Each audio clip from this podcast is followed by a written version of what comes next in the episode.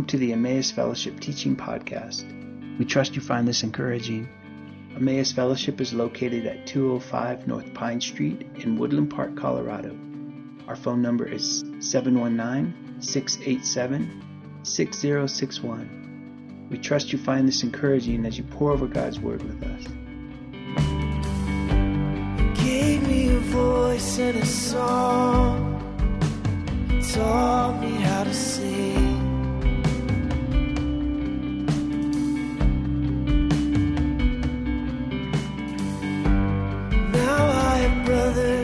Sisters, gave me a family. Good. Well, I am. Um, I'm excited to. Actually, I'm. Ex- uh, I'm going to be honest with you. I'm excited to be wrapping up a series that started the first of February in 2022, and we went through the entire year, and I'm on track to finish it up by the end of January of 2023. So one calendar year in the book of James, and I thought, the book of James, it's great. It'll be fun. He's Jesus' brother. He's writing a letter to people that love Jesus, who are Jews, who got persecuted and then got scattered all throughout the globe. It's like, this will be fun. And it has been. And it's been a challenge for me at times, to be honest. I'm not going to lie. Uh, if you remember, uh, there were some who did not want the book of James added to the canon. In fact, um, Luther thought that, the, well, he actually referred to this as the straw gospel. I guess that's an insult. I don't know. Doesn't hold up. It isn't full of substance. I don't know. But I think one of the challenges with this book is that sometimes it's like um, if, if we're not careful, we can view it as a, a contradiction to, like Paul's writings, for example. Paul's letters were very clear on the idea of grace and salvation by faith alone in Jesus Christ. It's not by works, lest any one of us should boast about some self righteous capacity to get it right. You know what I mean? So there's this contrast because James actually is, um, is a, He's calling us into works. He's calling us into action. And we've discovered over this last year that that's a response to the grace of God being poured into our life. That our faith without works is dead. That we have actually not only um, the capacity to have big ideas, but those big ideas are incomplete without big action, right? To support it. It's so, so there it is. James has been great. I've enjoyed it. Uh, the, the Lord has pulled things out of me that I didn't think were in me uh, as we've studied the book of James. And, uh, and so as we inch our way into James 5, verse 1, I find myself hesitant. Like, oh, seriously? Like, I don't actually want to preach on this. I'm just being honest with you. Like, at first, I was like, I don't like this. The way that James's tone is, is some of you are already reading it aren't you, right now? You're already looking at it. You're like, wait, what's Chris talking about? I'm going to go ahead and read it for you. I'm going to read it out of the Passion Translation, um, and, and you'll kind of get my gist.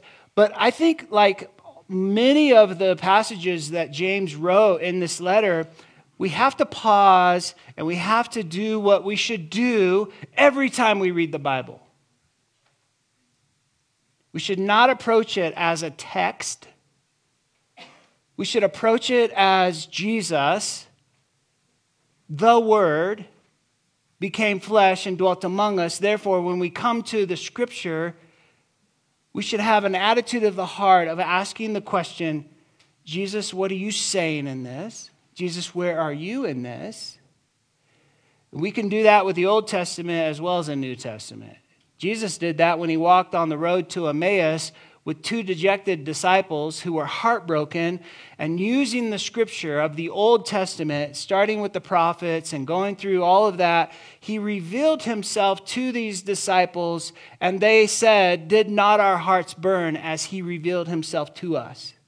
Not only revealed himself through the breaking of the bread, and their eyes were open and they had a revelation of the man Christ Jesus, but as they walked the road, he, re- man, I'm getting fired up. Like the word of God is awesome when we allow it to bring us to Jesus. It can also be a sledgehammer or a sword. I'll stop there. It's intended to be the words of life. Jesus was really serious about this when he confronted the religious leaders of his day, and he says, You search the scriptures night and day in hopes that in them you'll find life. I'm standing right in front of you, and you're not coming to me. It reminds me of a quote. You know, the man who was possessed by a legion, like a thousand demons, recognized Jesus. And men who were possessed with thousands of scripture didn't see him. What? Let's go into this. I'm, I'm really not trying to like deflect. I think there's something in here for us. Listen, all you who are rich, for it's time to weep and wail over the misery that will overtake you. Your riches lie rotting, your fine clothing eaten by moths and your gold and silver are corroded as a witness against you. You have hoarded up treasures for the last days, but it will become a fire to burn your flesh. James, listen. Don't you hear the cries of the laborers over the wages you fraudulently held back from those who worked for you? The cries for justice for those you've cheated have reached the ears of the Lord of armies. You have indulged yourselves in every luxury and pleasure the world offers. But you're only stuffing your heart full for the day of slaughter. You have condemned and murdered good and innocent people who had no power to defend themselves. That's James 5 1 through 6. Heavy. There's a couple big ideas that I'd like to bring to you today out of this. The first one has to do with the intended audience of this warning. I personally do not believe this is aimed at everyone who has wealth. It does have to do with those who exploit others for the sake of their personal gain. We'll see that. We'll see in this passage that James is particularly focused on the category of the rich who have lost sight of what we can call kingdom economy. And having lost sight of God's economy, they've resorted to an economy that takes advantage of others for the sake of self indulgence and self preservation. That's kind of like I just put it right out there. That's where I, I believe this is going. That being what it is, I believe verses 1 through 3 are a direct warning intended to actually shake us all into some self reflection. Okay? The truth is, some of us don't know what the economy of the kingdom is. We've never been taught, or we've never witnessed it in others. We've never seen the attitude around wealth that reflects the values and the attitudes of the kingdom of Christ. Maybe that's the case. I believe, and I can attest to this because I know you. I mean, some of us have walked together in this place for 25 years. So I can attest that many of you do know what the kingdom economy is. And yet we're all susceptible to an allure that riches, especially the riches of this world, that it can seduce us, right? I mean, it can seduce us away from a place of trusting and finding our security in God alone. So there is that. So I would like to just remind us that James, while he was not a disciple of Jesus during Jesus' public ministry. He became a believer in Christ after the resurrection, and he became a pillar of the church for that first generation church. In fact, it's, it's thought that the book of James was the first written letter, even though it's not in sequence of the New Testament, and it was probably 40 years after the ascension of Christ. So James was a um, was the brother of Jesus, and so James was around. James knew Jesus' teachings, and so much of what I've drawn from James has been an echo or reflection of the teachings of Jesus. And so I'd love to just kind of support what James is saying here with the teachings of Jesus. And so listen to Jesus tell us in Luke 12, 33 through 34. This is the Sermon on the Mount, right after the part of the sermon that we like, which is don't worry, seek first the kingdom of God, and all of these things will be added to us. Um, so we like that part because it brings a settling to our hearts that we can trust God, that He knows what we need. He knows how to provide for His children. He takes care of us. Our purpose in life is to seek first His kingdom and His righteousness and, and put our trust in Him and His capacity to take care of us. But we usually stop there. But Jesus goes right on and He says this in verse 33 Now, go and sell what you have and give to those in need, and you will make deposits in your account in heaven, an account that will never be taken from you. Your gifts will become a secure and unfailing treasure deposited in heaven forever.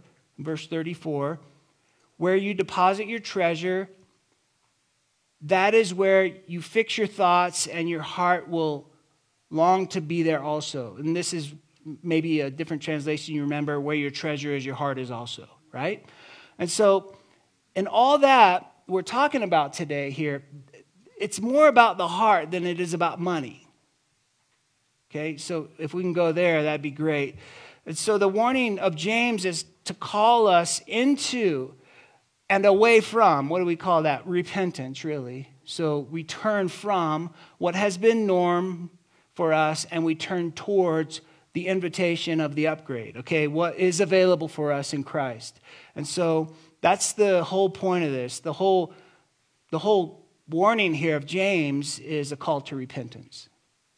And so, verse 1 Listen, all of you who are rich, for it's time to weep and to wail over the misery that will overtake you. The phrasing of this in the original language points to a type of misery that is actually caused by demonic torment. I don't know if you know that, but um, and so, this again is about the spiritual condition of the soul. It's about the heart. It's about our experience beyond just the physical, beyond the material. It's about um, a misery that can happen. Um, and so, we definitely want to kind of be paying attention to this because the call here is to voluntarily lament and even travail before the misery overtakes you. I mean, that's what he says here. He says, it's time to weep and to wail over the misery that will overtake you. So it's like, okay, this is kind of preemptive. This is a call to preemptive repentance. I don't know if James is actually writing this letter to exploiters that he knows, um, known murderers or known extortionists. I don't know if they're actually known. Like, I just think that for I think what he's doing here is he's definitely writing this letter to known Jewish followers of Jesus who have been scattered abroad due to the persecution of Christians. And no doubt in this community, there are first generation kingdom of God Christians who are in the process of being transformed. So, repenting, changing, transforming from the way that you've always known and coming into a new way. That's what I know for sure. Just like all of us, right? We all have like our norms and we're being called into like a transformative work of Jesus to enter into the ways of Christ and the ways that he is like calling us up into that are different than our norms. So there are cultural norms that are so deeply ingrained that they can seem just like second nature to us. We don't even think about them. And they can go directly against the ways of Jesus. Okay? So I learned an example of this in our own nation's history. A former African American slave, William Ellison, he actually received his freedom and he actually received social capital uh, by his slave owner. And when he was freed, he actually became very wealthy. He became a landowner. He was, he was apprenticed by his former slave owner. He actually was a pretty smart guy, I imagine. And um, in the 1890 census, so this is pre Civil War, Ellison owned 68 black slaves and more than 900 acres of land. Now, he was one of hundreds of African American freemen who, who owned slaves. But you think about the cultural norm was if you're wealthy, you're a slave owner. So, again, that's just an example. I don't know why that fascinated me so much. But I think what it is, it's like you, you, you, you grow up in a culture, you grow up in a way, it just is normal. You don't even think there's anything wrong with it. And you just perpetuate it. And so, this call that James is given to the rich, you got to know that there's a dose of that in here, right? That being what it is, James is addressing first generation Christians who were equally influenced by their cultural norms. In verse 2 here, your riches lie rotting, and your fine clothing are eaten by moths, and the gold and the silver are corroded as a witness against you. You have hoarded up treasures for the last day, and it will become a fire to your flesh. Wow. Treasures stored up here on earth in hopes of avoiding hardship. I mean, that all points to self preservation, right? So James is pointing out that this plan is going to backfire. Listen again to the teachings of Jesus in Luke. Um, I'm bumping up to chapter 9, Luke 9, 24 through 25. For if you choose self sacrifice, giving up your lives, and I put in like parentheses in my words, and your money, for my glory, you will discover true life. But if you choose to keep your lives and your money for yourselves, you will lose what you try to keep. Even if you gain all the wealth and power of this world and all the things it could offer you, yet lose your soul in the process, what good is that? So, again, as I was praying into this teaching and asking Jesus, okay, what's, what's being said here? What's not being said here? We can make some assumptions here. I'm pretty convinced that James is not saying that the wealthy are destined for hell. Okay, I can, I can say that with some confidence. He definitely is saying that the treasures that you hoard up will become a witness against you in a fire. I mean, he actually says that. And so I believe forfeiting your soul is hell on earth. Can I say that again? Forfeiting your soul is hell on earth compromising your integrity, compromising who you really are as a son or a daughter of God. I mean, compromising your design, your intended character, allowing the true nature of your soul to be forfeited in pursuit of financial gain at the expense of others. Well, that just opens the door to misery body, soul, and spirit. There it is. So, in fact, James uses a phrase in chapter 5 that point, points kind of to this pathway of spiritual bankruptcy. He says this If you have indulged yourselves in every luxury, we're going to hold that word luxury up here in a second. You've indulged yourself in every luxury and pleasure this world offers, but you're only stuffing your heart full for the day of slaughter. The word luxury here is a trophy. And it speaks, the, the word actually can be translated softness, luxurious, softness, or, um, you know. And, um, and so, since we're actually talking about the condition of the heart here, this word could be related to atrophy. So, you know, when your muscles aren't used, they atrophy, they become soft and weak. And the, the same can be true of our soul. That in the same way we forfeit our souls by indulging in trophy or luxuries, right? Over time, this will cause our internal fortitude to deteriorate. All right. I feel like you're tracking with me. So, since this is a warning to preemptive, you know, like call to change and repentance, what can we do to safeguard against this type of relationship with wealth? This is like really good and important for us because one of the cultural norms that we have inherited is the fact that we are probably rich beyond our knowing. And we just need to pause and put some things in perspective and realize that even though you may be broke, you're really not poor. So, since this warning, like, I just want to ask that question what, what can we do to safeguard against this type of relationship with wealth that deteriorates our soul and that opens up a door to misery?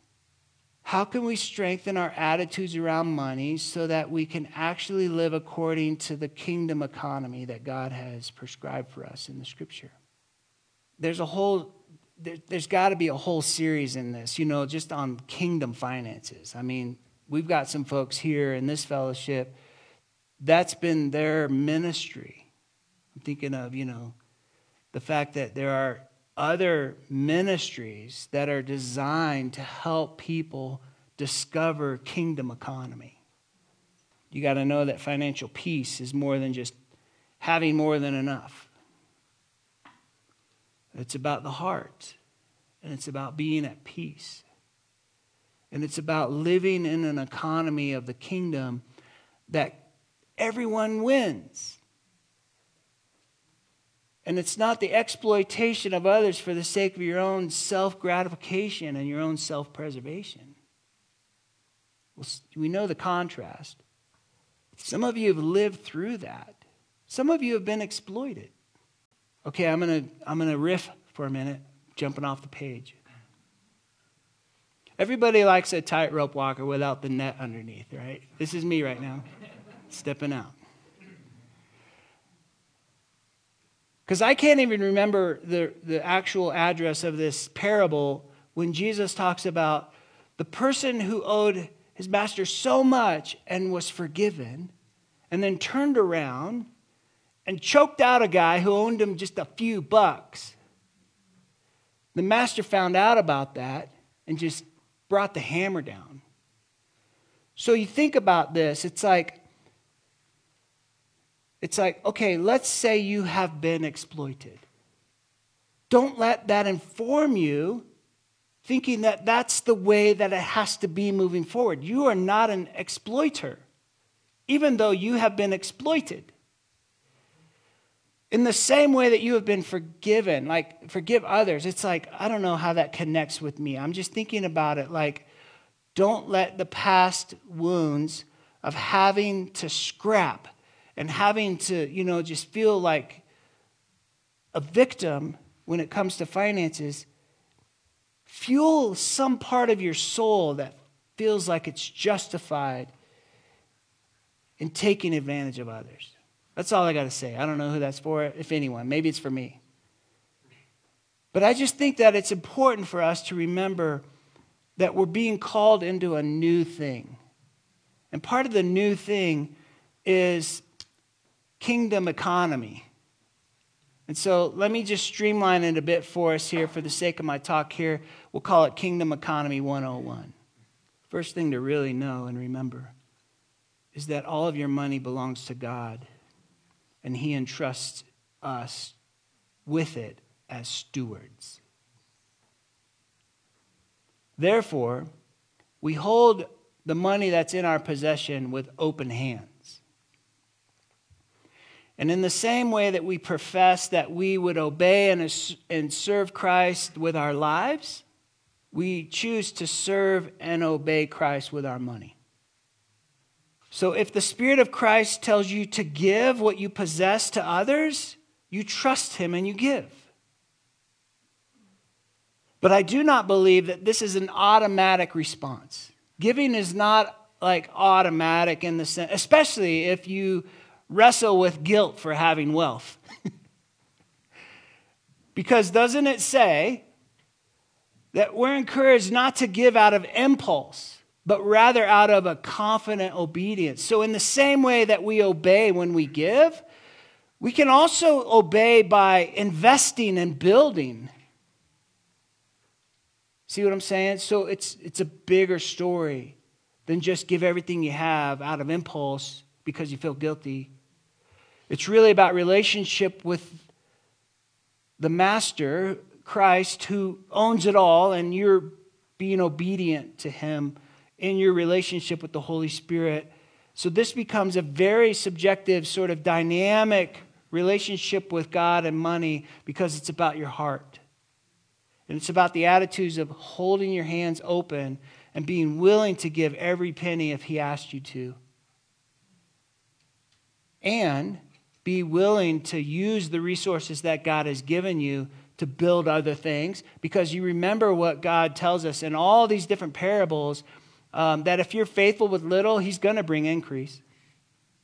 In fact, if you have a lot, don't be surprised if more starts coming towards you because there's that principle of the kingdom of God that, you know, those who have will receive more. It's just like, wow, how does this work, God? Well, it works by knowing that our attitude is that of um,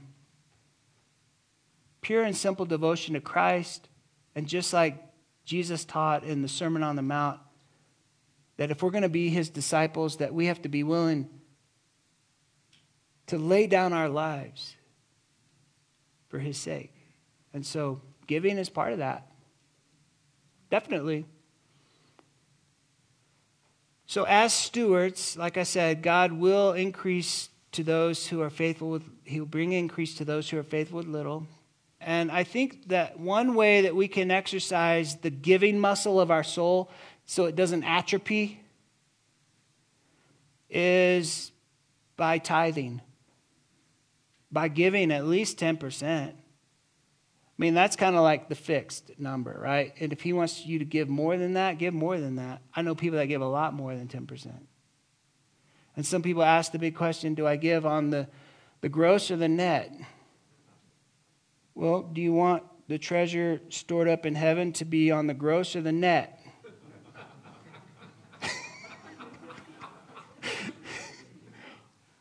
I think giving on a regular basis, that 10%, it's, it's, I think in this way we're addressing the allure of the world's economy. I mean, it's so easy to justify by fear and a mentality of lack that we should hold on, that we should hoard in some way as a form of self preservation. But Jesus makes it really clear giving is the opposite of hoarding. We hoard because we're afraid of suffering. And we give because we trust God with our future. So again, Jesus in Luke 12 33, as you give, you will make you'll be making deposits in your account in heaven and an account that will never be taken from you. Your gifts will become a secure and unfailing treasure deposited in heaven forever. I have a thought about this again, this is just me. I didn't really write it down. That depo- that that account, that that secure, unfailing treasure deposited in heaven forever.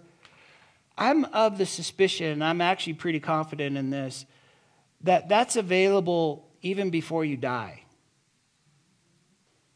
Your kingdom come on heaven on earth as it is in heaven. Yeah, there are things that are stored in heaven, but we don't have to wait until we die to access them.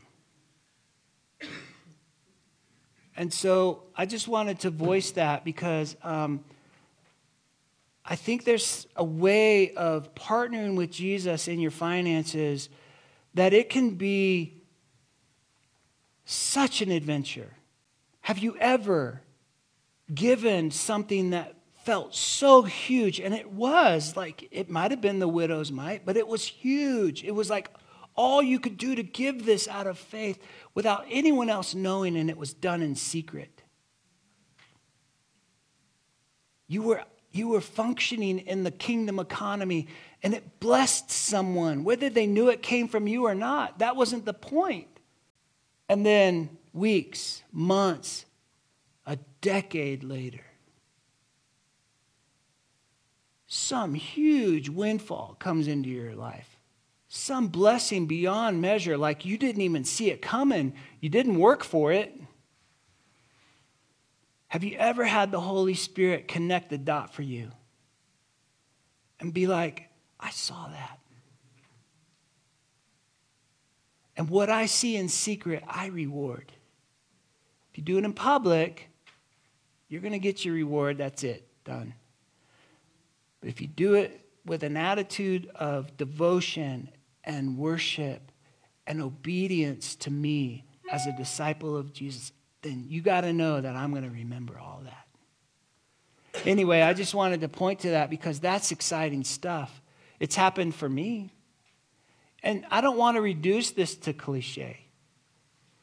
But I have heard it said, and I do believe it's true, that you cannot outgive God. That's for sure. It feels like cliche, but when you live in this kingdom economy and you allow yourself to be used as a vessel of God to give to others, to bless others, to be a resource for others as He is the source for them, my goodness, it just becomes a fun adventure. So, how do we store up for ourselves treasures in heaven? The same way that we discover true life for our souls here on earth. We choose self sacrifice, giving up our lives, and in my parentheses, and our money for the glory of Jesus Christ. So that's all I wanted to share this morning from the book of James, chapter 5, 1 through 6. All right? And uh, in the next two weeks, we'll be wrapping up James. There's two more big ideas that I want to share with you. And then we'll move on to different things uh, into February. But I wanted to thank you for listening and thank you for just the opportunity to share these things. Just remember that the kingdom economy works, and it's way different than the world's economy. And if you have found yourself locked in sort of a cycle of feeling like the only way that you can get ahead is to take some advantage of another person for the sake of your own self gain or self preservation, then today's a good day to just stop doing that. and start trusting the Father who loves you and can take care of you. How many of you have been watching The Chosen? Me too.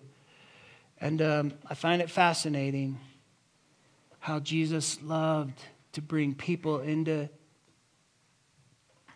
his discipleship who had all sorts of baggage.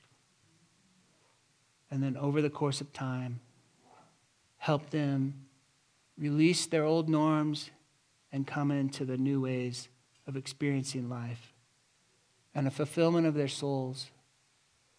That, um, that was the remedy for their torment. So, with that, let's pray. Jesus, thank you so much for all the ways that you're helping us grow and mature and become more Christ like. Thank you for the encouragement that we we live in a kingdom that is not defined by lack at all. It is, in fact, defined by the generosity of your heart. And so we thank you for all the generous ways that you bless us, all the ways that you cause our souls to prosper, and all the ways that that can manifest itself through stewarding wealth. And so, Lord, as we all just take an inventory today and allow your Holy Spirit to search our hearts, we choose to just open our hands just a little bit more and trust you. We choose to relinquish this perception that we have that we're responsible for our own care entirely. Thank you for the partnership that you invite us into. Thank you that your spirit speaks to us and guides us and helps us and moves us. Thank you that we can cultivate that relationship with you, even in and especially in the area of our finances. And Lord, I just want to pray right now for anyone in this room who is in need of a financial like miracle. And Lord, I just want to ask you speak to them and give them specific strategies on how they can posture themselves to receive. Thank you for today, God. Thank you for the ways that you're speaking to all of us by your Spirit And uh, thank you that you are making this relevant to each one of us. Thank you that we have the capacity to, um, to change and to be transformed by you and by your love. And I pray that we will yield to that and we will voluntarily enter into even a season of lament if we need to, a season of acknowledgement of our great need for you. And we thank you that your grace is poured out to the humble. And so we thank you for all the ways that you're speaking to us through this book of James. And we ask, Lord, that you would seal what you're doing here by your Holy Spirit. And we pray this in your name, Christ. Amen. Amen.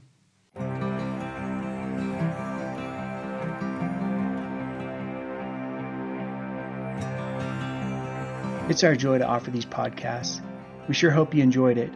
If you have any questions, any prayer requests, feel free to drop us a line at emmausfellowship at icloud.com. If you're curious about ways you can be more deeply involved in this community, visit our website at emmausfellowship.org and be sure to like our Facebook page.